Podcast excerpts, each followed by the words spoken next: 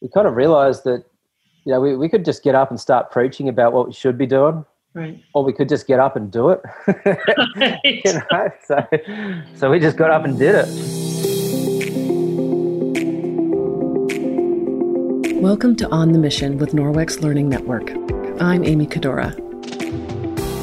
I created this show to help raise awareness about issues that can impact our quality of life, including harmful chemicals, plastic pollution, and sustainability. We'll also explore the simple changes that you can make to improve you, your families, and the planet's health.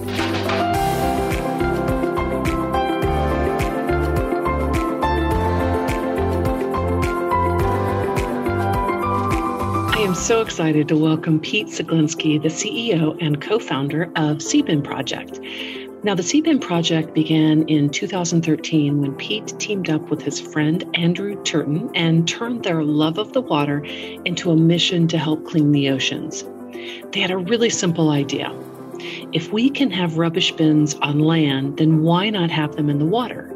And after much research, experimentation, and a whole lot of hard work, they created the Seabin, which not only collects trash from the water, but also filters out oil, fuel, and even detergents.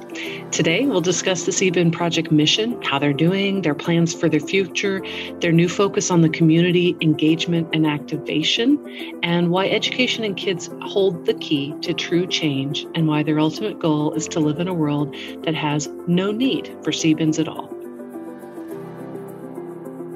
So, with me today, I have Pete Ceglinski, who is the founder of the um, Seabin project, which I know has it really has been fascinating for me uh, coming in and learning a lot more about it. I know you guys have been talking with our global CEO Judy Latane, and she was so excited to be able to uh, install, be there when they were installing these sea bins in Malta, actually which, if you haven't been, is a beautiful island to go and visit. Um, so, Pete, would love to just kind of start from the beginning, a little bit of the background of how how you founded this this company. Like, what inspired you? What were you doing? How did you get to this place where you you're you're you know kind of organizing this grassroots organization to make a huge change with with our oceans? yeah uh, a good question and thanks for having me as well um, so yeah, I mean, if if if we go back to the start, um, you know, I um, I basically, I well, I grew up here in Australia, and you know, we we all kind of live on the coast, and uh, when you're on the coast, you um, definitely have like a little connection to the water. You swimming, surfing, sailing, just whatever, you know, just fishing, anything, and um, and I guess you get this like in-ground respect for the environment, even if you're not aware of it. Mm. Uh, and you know we're, we're pretty lucky here on the east coast of Australia. Like it's um, it's pretty regional areas, and uh, there's a lot of space, and there's a lot of you know there's a lot of space between cities, and so it's um, there's a lot of natural sort of uh, environment, and and I guess I never really took that for granted until I left Australia and I went overseas to Europe, where you know all of a sudden you're in the Mediterranean, you have all these countries that have you know been around for a lot longer than Australia, and uh, and you know the infrastructure is not quite there, or the culture for the environment's not quite there, and, Mhm. and then you start to see the rubbish and the, the trash and the litter, and you know just the culture, I guess, is a little bit different, and uh, and and so that was kind of what inspired myself and and my co-founder Andrew Turton. Uh, why don't we just do something about it? And it was my it was my co-founder Andrew. Who, he had the idea that if you got the trash cans on land, why don't we put one in the water? Because there was enough trash in the water to, um, you know, to to to justify a rubbish bin. uh, and um, you know, we we so he had this idea for a while, and he told me about it. And my first in my first life, I was a, a product designer. I was a you know I was doing the engineering and design work for um, toasters and kettles and all those really interesting fun things for the kitchen and uh, and so i kind of had these like life skills where i could do the design engineering i could do you know the the prototyping and all this and and for me it was like i could tick off all these boxes that I would feel good about myself with. So I could be helping other people, I could help the environment, I could be connected to the water, I could do engineering, design, marketing, all this sort of things. And and that was like my kind of light bulb moment where it was like, bang, you know, I can I can uh, have a business with a purpose and I can help other people. Just right. you know, before that, I was like, you know, I was literally living one meter in front of myself for, you know, for well up until I was like 37 or something, and I was just cruising the world with a surfboard and a suitcase. uh, yeah, so it's really you know we just built some purpose into my life and and other people's as well. Now it's it's amazing. You know, we, right. we saw Norwex get behind Malta, and yeah, that was great. And uh, and then it you know started snowballing, I guess, because the the issue of the trash in the water is uh, quite common, and right. I think it's uh, 194 countries that have shoreline, and they've all got the same problem. Mm-hmm.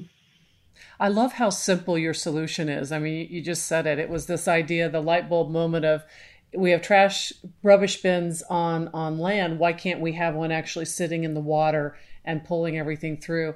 And you know, I, I also love what you said about your passion, right? That you know, if you can bring all of those pieces together in your life, it's it's phenomenal what you can achieve, right? You get that momentum going behind you, and it's pretty amazing.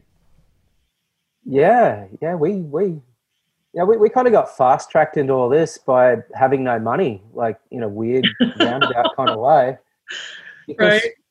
We we had no money, like we had this idea, and and I decided that the best way to get the money or the quickest way would be to let's do a crowdfunding campaign and right and all of a sudden we had like members of the community like supporting us and and then it just snowballed because so many people had concerns they didn't know how to help you know they're, right. they're, they're picking stuff up they're doing beach cleanups but how can they get in how can they get involved more and then you know it just snowballed and then and then it snowballed again because we we made some money and we're like right we can kick this thing off and then we literally had an obligation to be transparent in how we spent the money right. and so the easiest way for to, to, to be transparent was to like show the story on facebook that you know we just didn't hop off on a plane go to tahiti and go surfing like you know here we are in the trenches like building and doing this stuff, and everyone just loved it because it was like sort of regular guys just having a go at a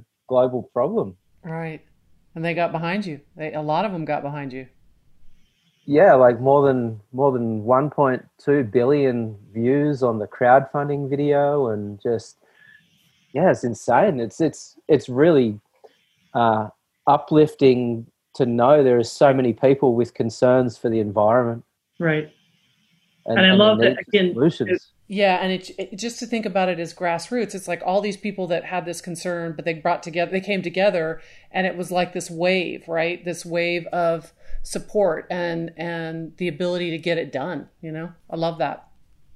Love yeah, that. you know, we we kind of we kind of realized that you know we, we could just get up and start preaching about what we should be doing Right. Or we could just get up and do it.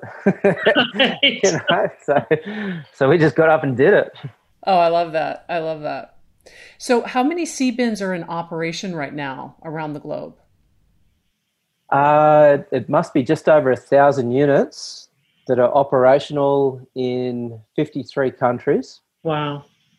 Uh, and yeah, yeah, it's pretty cool. We we started with one, and you know, and then and then we just started scaling, and and so um, the the daily impact that we have with that fleet of Seabins in 53 countries is uh, it's uh, it's just jumped up a little bit. We're collecting 4.2 tons of marine trash uh, every day, and we're we're filtering uh, over 500 million liters of water every day as well. And so, you know, this oh my god it, it's pretty cool, but it's like it's not even a drop in the ocean, you know, in terms of fixing a problem. But you know, what what we started to realize was that this is a very preventative solution because it's visual, mm-hmm. and if we play like if, if if we attack the solution properly, cleanup is the last thing that you need to be doing, and behavioral change and litter reduction on land is that's like that's the real way we're going to fix the problem. And so, mm-hmm. you know, we're, we're kind of using this technology as like a platform to right. to address a bigger picture.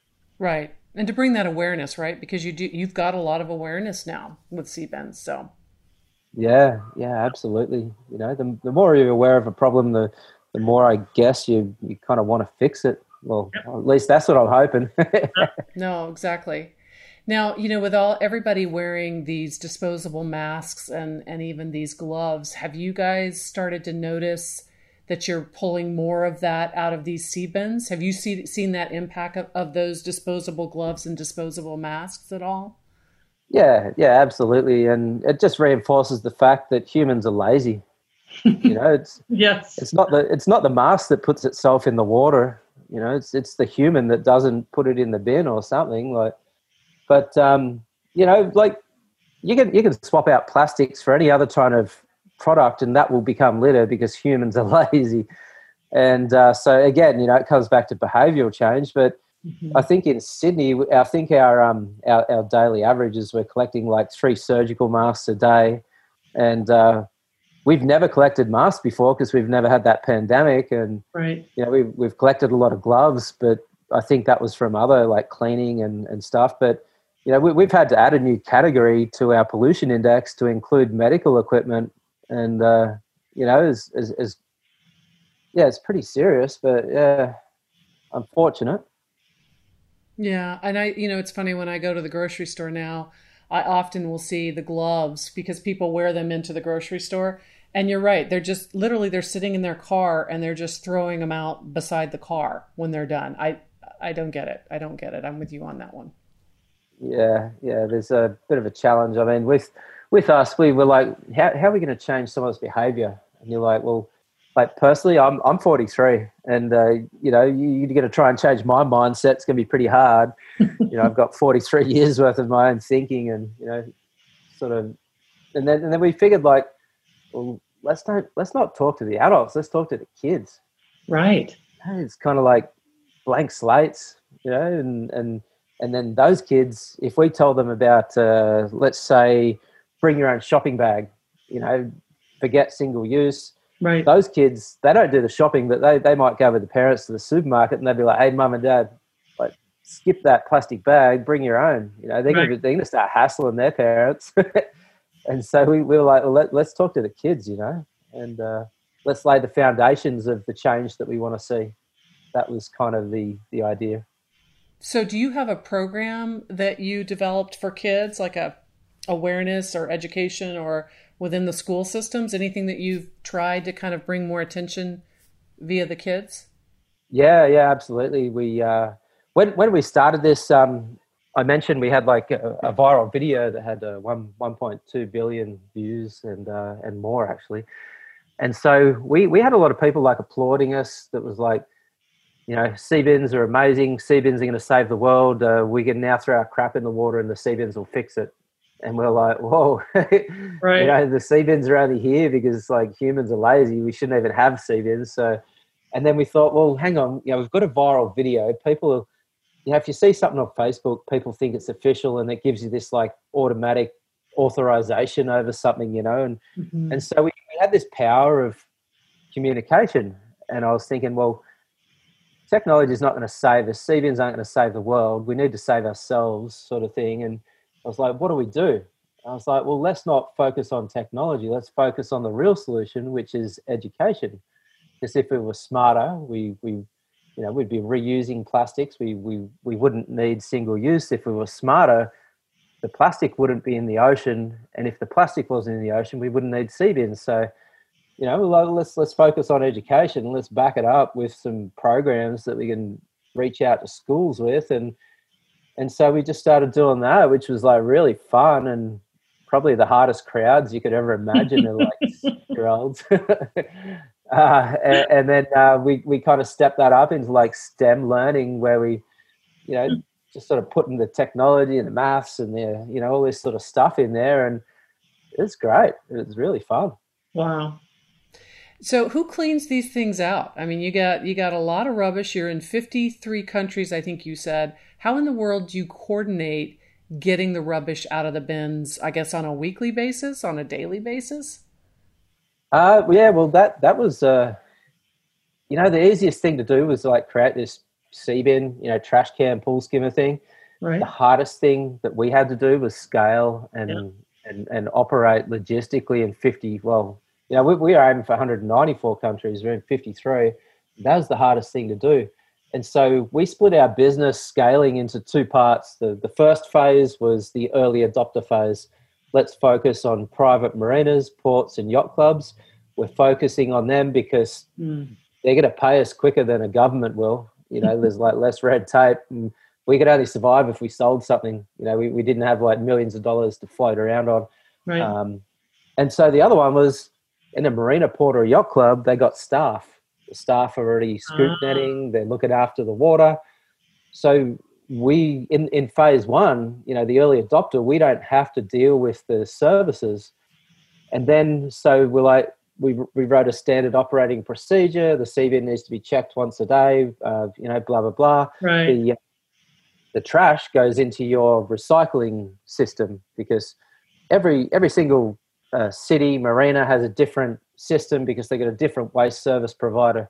And so this is more uh, focused on cities and, and governments and, and local municipalities and you know and and what we did is we we split the services that we're offering now into two parts uh, going back to cleanup and then education because the cities don't want to focus on a cleanup they want to focus focus on litter reduction Mm, um, right. That makes cleanup is like the last thing that you should be doing. Right. You know. So, right.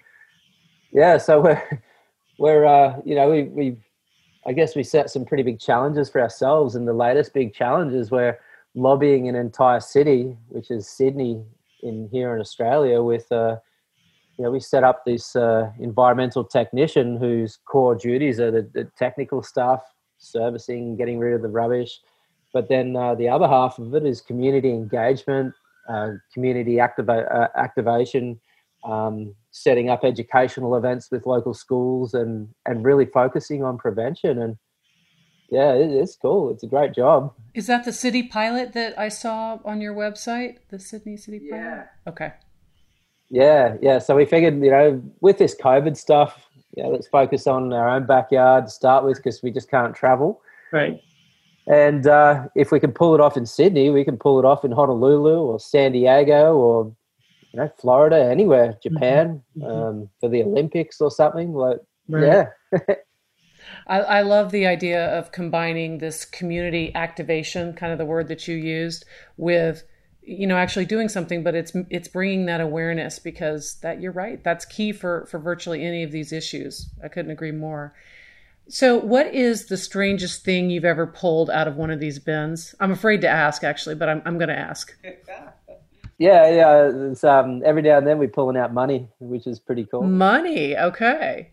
Yeah, so um, over here in Australia, New Zealand, we have plastic money and uh, you know plastic floats, and and every now and then we're pulling out like twenty bucks and fifty bucks, and it's your tip. It's your tip for doing the work. Yeah, I know. Yeah, yeah. The, the Seabin is like making money. That's fine. That's absolutely fine.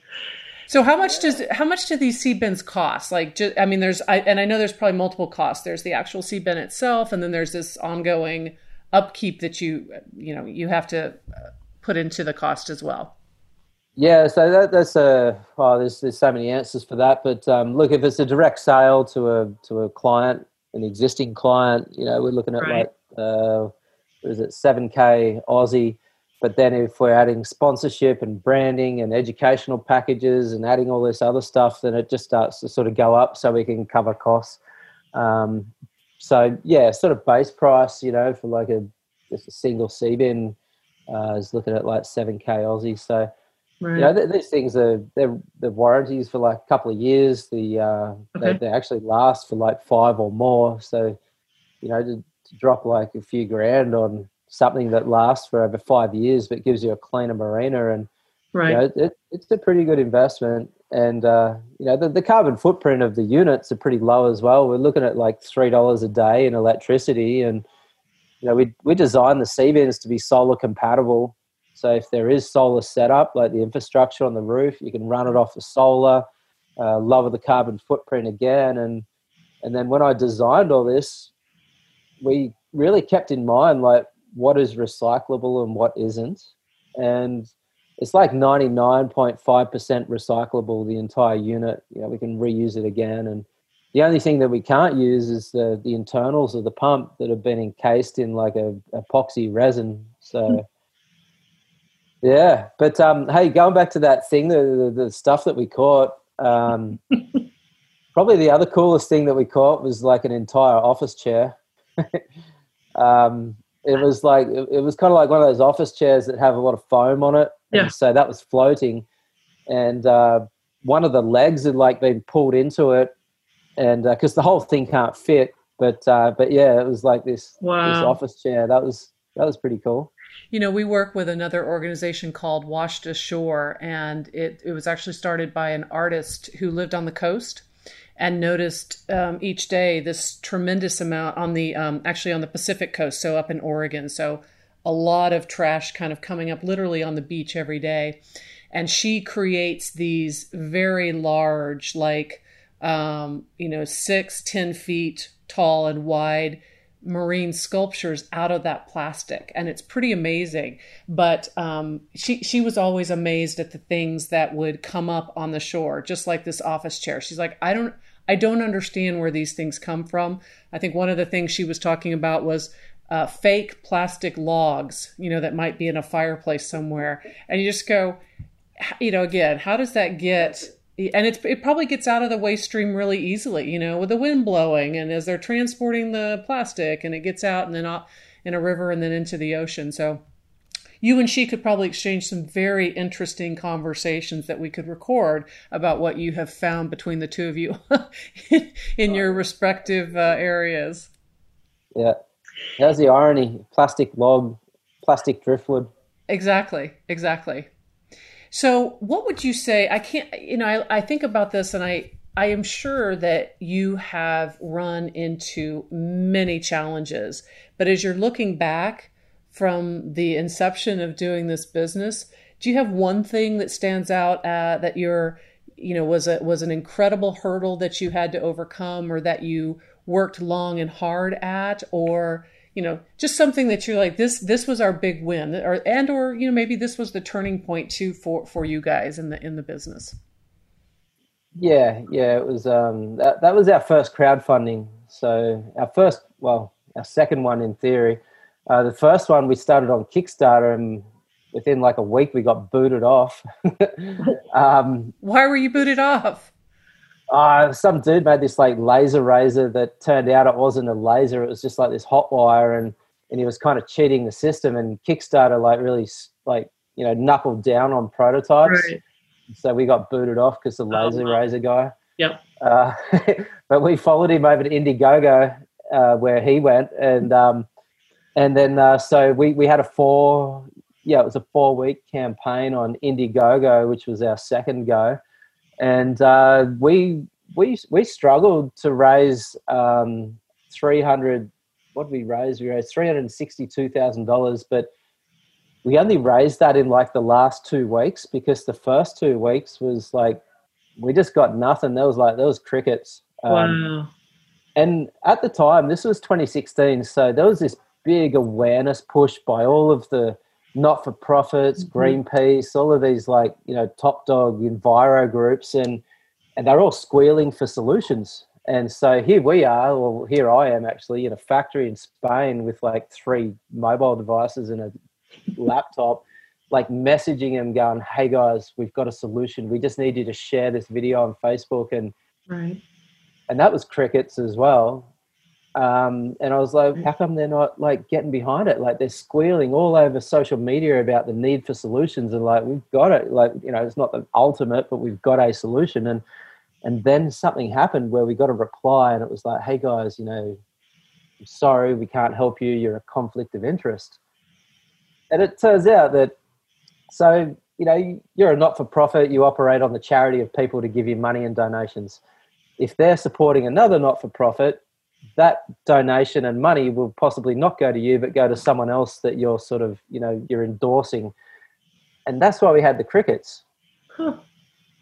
and that sucks you know and i was like who are these people? Like, and then I and I was really aware of this like political, you know, playing field of competitiveness in this in this industry where we're all trying to help the planet, but right. we're like not helping each other because of you know jealousy or funding or just God knows what. Like it's it's pretty toxic, and, and so that was the first challenge. The mm. most that that was the biggest challenge that we've had. Um, was like navigating this playing field of just I don't know. I don't know.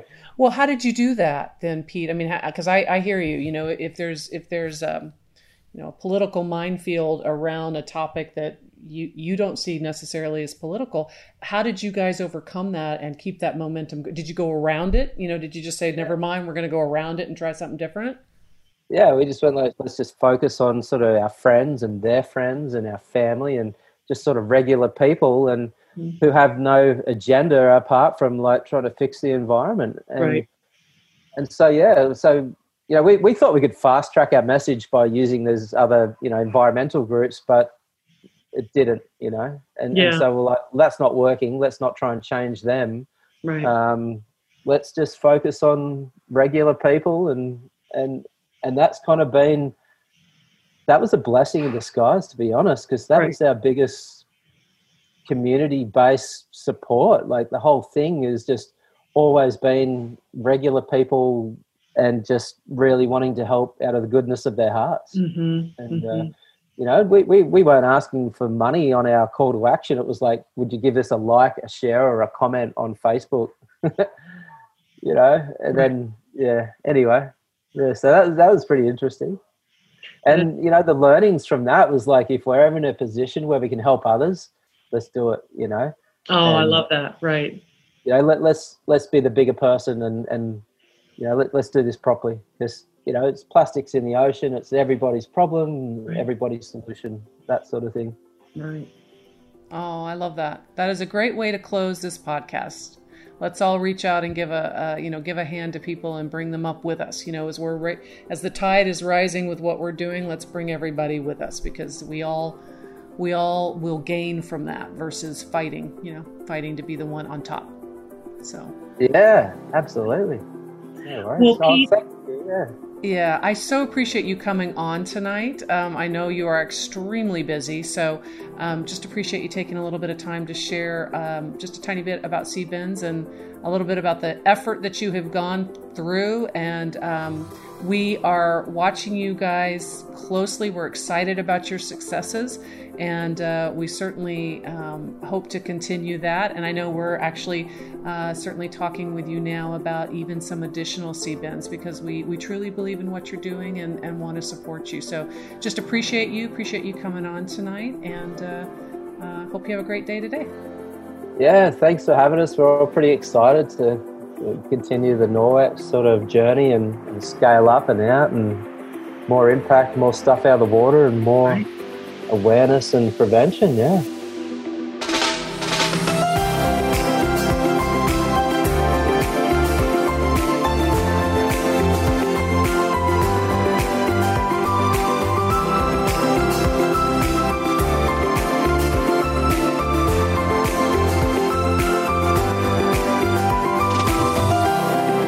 Thanks for listening. If you enjoyed today's podcast, please be sure to share with friends and family and don't forget to follow and subscribe.